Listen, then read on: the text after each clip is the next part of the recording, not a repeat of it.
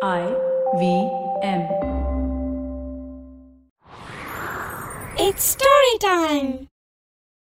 தன்னோட அறிவாளித்தனத்தை நிரூபிக்க முயற்சி செஞ்ச ஒரு ராஜாவுக்கு என்ன நடந்துச்சுன்னு இந்த கதையில பார்க்கலாம் இது வரைக்கும் நம்ம சேனலுக்கு சப்ஸ்கிரைப் பண்ணலைன்னா உடனே சப்ஸ்கிரைப் பண்ணி பக்கத்தில் இருக்கிற பெல் பட்டனை கிளிக் பண்ணுங்க இந்த கதைகளை இப்போ நீங்க ஸ்டோரி டைம் தமிழ் யூடியூப் சேனல்லையும் ஐவிஎம் பாட்காஸ்ட் ஆப்லையும் மற்ற ஆடியோ தளங்களிலும் கேட்கலாம் ஸ்டோரி டைம் தமிழ் சேனலுக்காக உங்களுடன் ரவிசங்கர் பாலச்சந்திரன் ஒரு சின்ன விளம்பர இடைவேளைக்கு பிறகு கதையை கேட்கலாம் सफर रास्ते मंजिल और मुकाम अक्सर ये हमसे कुछ कहना चाहते हैं पर हम हैं कि अपनी रोजमर्रा की जिंदगी में इन्हें सुनने से कतराते हैं नमस्ते दोस्तों मेरा नाम है केशव चतुर्वेदी और मैं आपको ले चलूंगा कुछ ऐसे सफर पर जहां आपको एक नया नजरिया मिलेगा सफर और मंजिलों को देखने का आइए इन किस्से कहानियों में डूब जाएं हर मंगलवार और शुक्रवार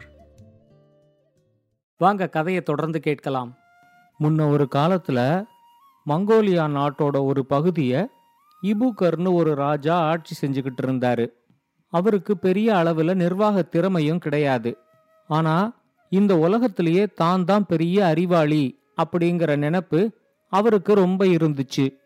எல்லாருமே தன்னோட புத்திசாலித்தனத்தை எதிர்கேள்வி கேட்காம ஒத்துக்கணும் அப்படிங்கிற எதிர்பார்ப்பும் அவர்கிட்ட இருந்துச்சு.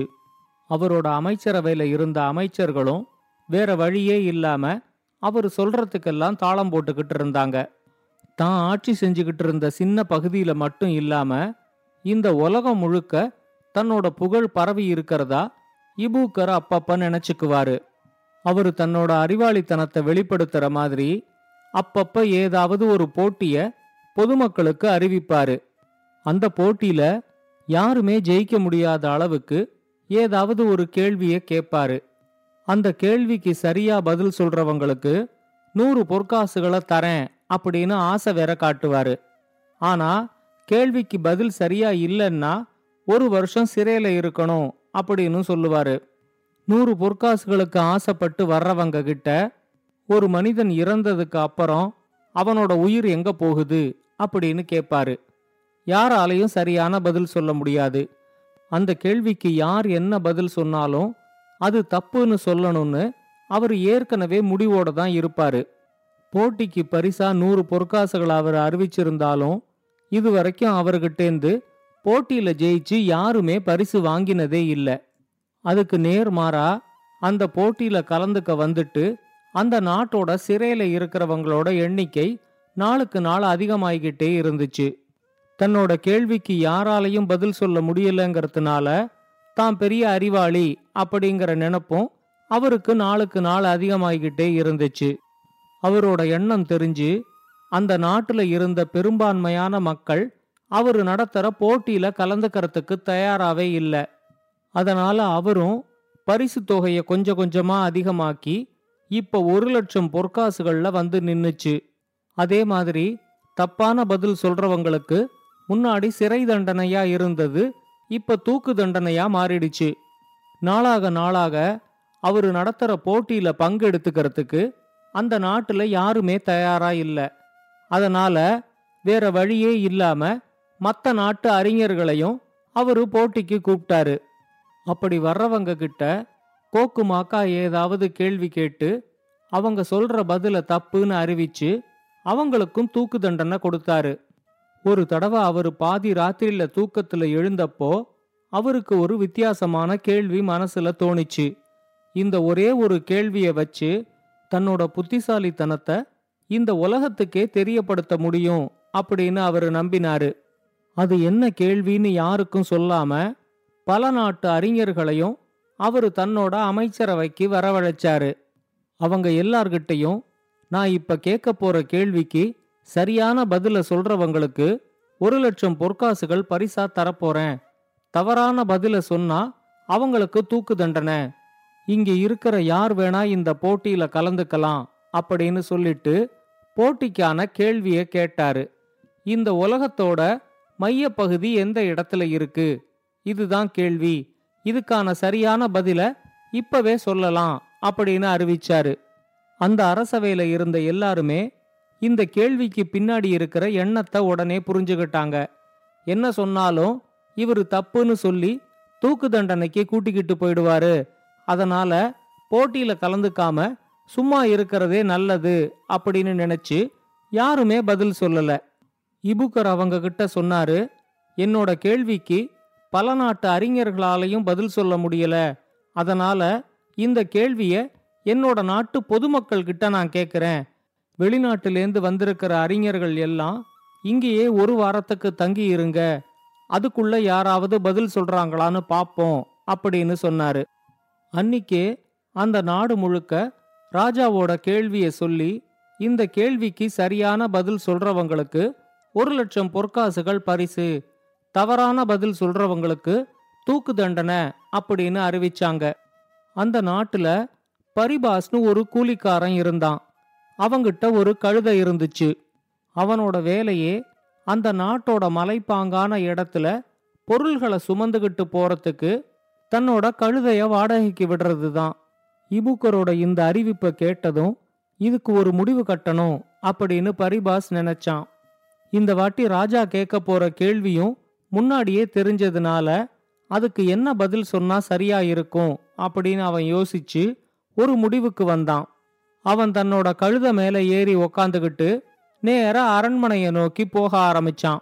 அரண்மனை வாசல்ல ராஜாவோட கேள்விக்கு பதில் சொல்றதுக்காக தான் வந்திருக்கிறதா சொன்னதும் அவனை உள்ள அனுமதிச்சாங்க. அங்க இருந்த காவல் வீரர்களுக்கு அவனை பார்க்கறதுக்கு ரொம்ப பாவமா இருந்துச்சு. ஏதோ ஒரு பதில சொல்லி இன்னைக்கு இவன் உயிரை விடுறதுக்காக இங்க வந்திருக்கான் அப்படிங்கிற மாதிரி தான் அவங்க எல்லாரும் நினைச்சாங்க. பரிபாஸ் தன்னோட கழுதையோட அரண்மனைக்குள்ள போக முயற்சி செஞ்சதும் அந்த காவல் வீரர்கள் அவனை தடுத்து அரண்மனைக்குள்ள கழுதைய கூட்டிக்கிட்டு போக முடியாது. கழுதைய வாசல்ல விட்டுட்டு நடந்து உள்ள போ அப்படின்னு சொன்னாங்க. ஆனா பரிபாஸ் அவங்க கிட்ட ராஜாவோட கேள்விக்கான பதிலே இந்த கழுதையில தான் இருக்கு. அதனால கழுதைய அரண்மனைக்குள்ள கூட்டிக்கிட்டு போயே ஆகணும் அப்படின்னு சொன்னான். அப்போ அரசவை வேற நடந்துகிட்டு இருந்துச்சு. இபுக்கரோட அமைச்சரவையை தாண்டி வெளிநாட்டிலேருந்து வந்திருந்த அறிஞர்களும் அந்த அமைச்சரவையில இருந்தாங்க. வீரர்கள் பரிபாச பத்தி ராஜா கிட்ட சொல்லி அவரோட முன் அனுமதியை வாங்கிக்கிட்டு கழுதையோட பரிபாச அரசவைக்குள்ள அனுமதிச்சாங்க. பரிபாஸ் கழுத மேல ஏறி உக்காந்துகிட்டு அரசவைக்குள்ள வந்தான். அவன் நடந்து வராம கழுத மேல உக்காந்துகிட்டு வந்ததை பார்த்ததுமே இபுக்கருக்கு பயங்கர கோபம் வந்துச்சு. எவ்வளவு திமிரோட கழுதையில உக்காந்துகிட்டே அரசவைக்குள்ள வரான்.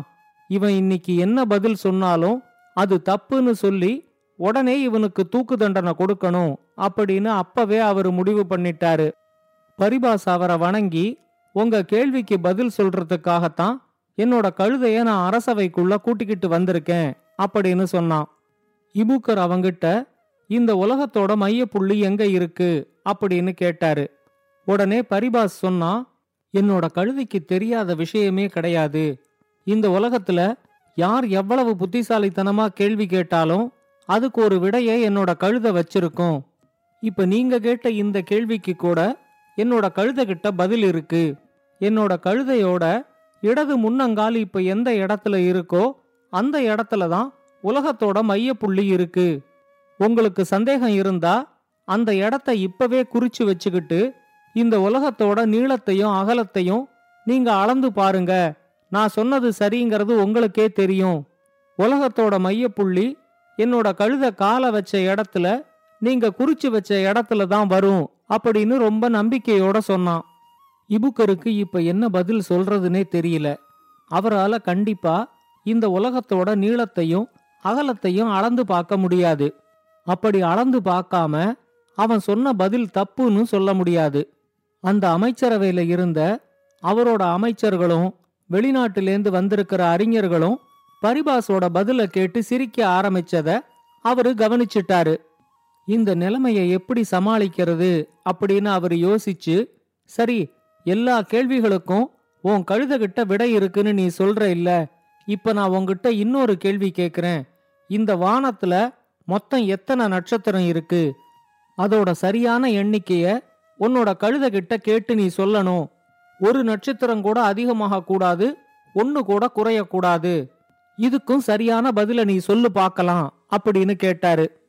பரிபாஸ் உடனே கொஞ்சம் கூட யோசிக்காம என்னோட கழுதையோட உடம்புல எத்தனை முடி இருக்கோ அத்தனை நட்சத்திரம் தான் வானத்துல இருக்கு அப்படின்னு சொன்னான்.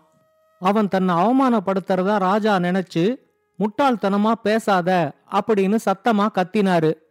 உடனே பரிபாஸ் அவர்கிட்ட இல்ல ராஜா உங்களுக்கு சந்தேகம் இருந்தா நீங்க வேணா ஆளை வச்சு எண்ணி பாருங்க.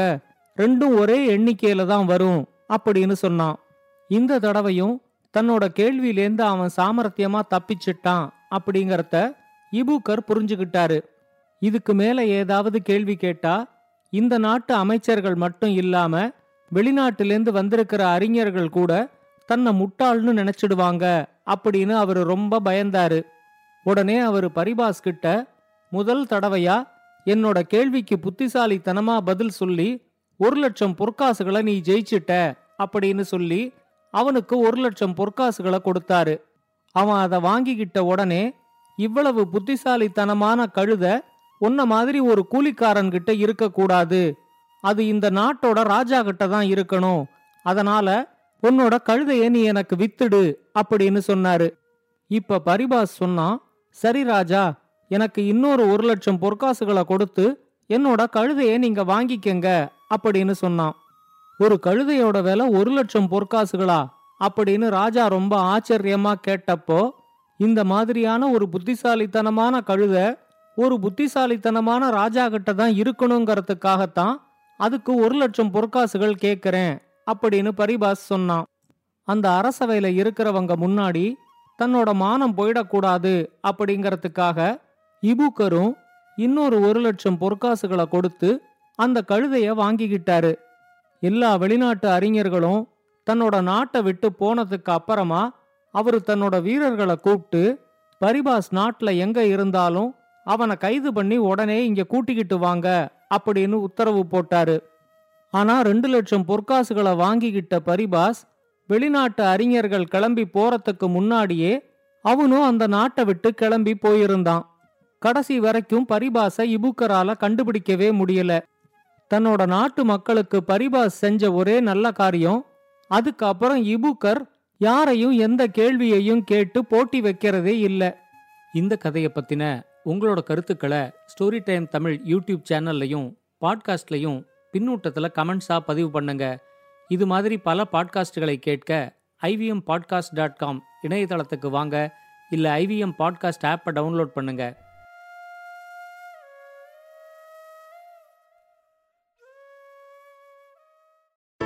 Hey everybody, it's been a great week on the IVM Podcast Network. On the longest constitution, Priya narrates the long and ongoing battle of striking down Section 9 of the Hindu Marriage Act of 1955. That allows one party to appeal to the courts to restore his or her conjugal acts, and has unsurprisingly been used more by men than women. On Press Decode, Vagda, Ragini, Sarah, and Adya talk about the inspiration behind the movie Hotel Rwanda. Venkatesh Saha, head of APAC and Middle East expansion at WISE, joins Anupam on Pesavesa to talk about foreign exchange services. And on the Life Manifesto, Zarina explains the difference between personality and personal brand. Do follow us on social media. We're IVM Podcast on Twitter, Facebook, Instagram, and LinkedIn. And remember, if you're enjoying this show or any of our other shows for that matter, please do tell a friend. It really does help us. And finally, we'd like to thank our sponsors on the network this week Cred, Bank of Baroda, Quarter, CoinSwitch, Kuber, and Intel vPro. Thank you so much for making this possible.